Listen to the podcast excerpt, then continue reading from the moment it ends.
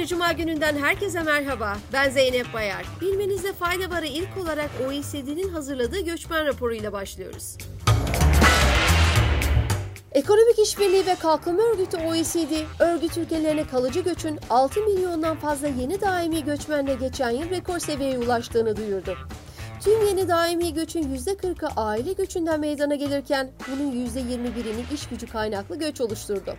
OECD ülkelerinde göçmen istihdamı ise 2021-2022 yıllarında kayıtlarındaki en yüksek seviyeye ulaştı.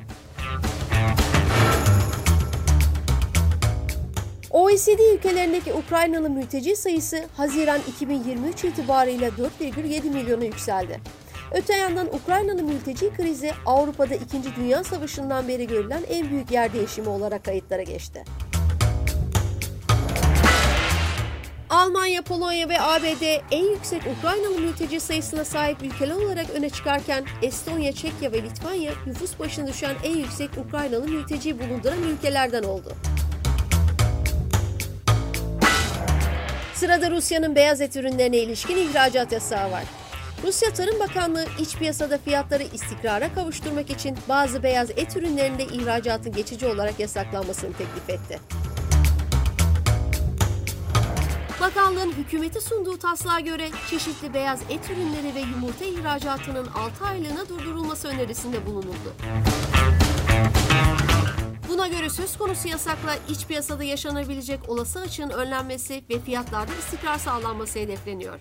Rusya Tarım Bakanlığı verilerine göre ülkede beyaz et ürünlerinin fiyatlarında son bir yıl içerisinde %25,3 artış yaşandı.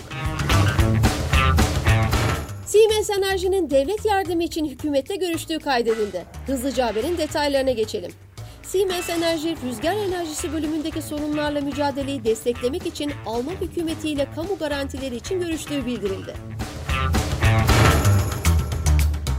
Şirketten yapılan açıklamada Siemens Enerji'nin büyük siparişler için garantilere erişim sağlamak amacıyla ortak bankalar ve federal hükümette dahil olmak üzere çeşitli taraflarla ön görüşmeler yaptığı belirtildi.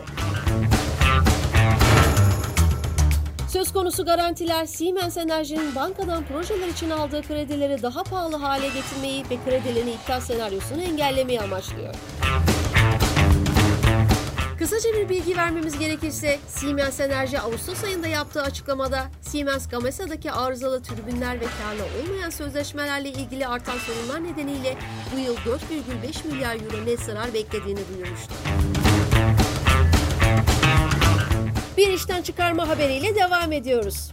Shell düşük karbon çözümleri bölümündeki 200 kişiyi 2024'te işten çıkaracağını ve 130 kişilik pozisyon içinde değerlendirmenin devam edeceğini bildirdi. Shell'in düşük karbon çözümleri birimi ulaşım ve sanayide karbonsuzlaşma ile hidrojen gibi gelişmekte olan enerji çözümlerini kapsıyor. Sırada British Petrol ve Tesla'dan bir haberimiz var. BP Tesla'dan 100 milyon dolarlık ultra hızlı elektrikli şarj ünitesi alacağını bildirdi. Şirketin açıklamasına göre BP'nin elektrikli araç operasyonlarından sorumlu şirketi BP Pulse, ABD'deki elektrikli araç şarj ağını genişletmek amacıyla Tesla'ya ultra hızlı elektrikli araç şarj ünitesi siparişi verdi. Bugünü bu kadar. Haftaya tekrar görüşmek üzere. Hoşçakalın.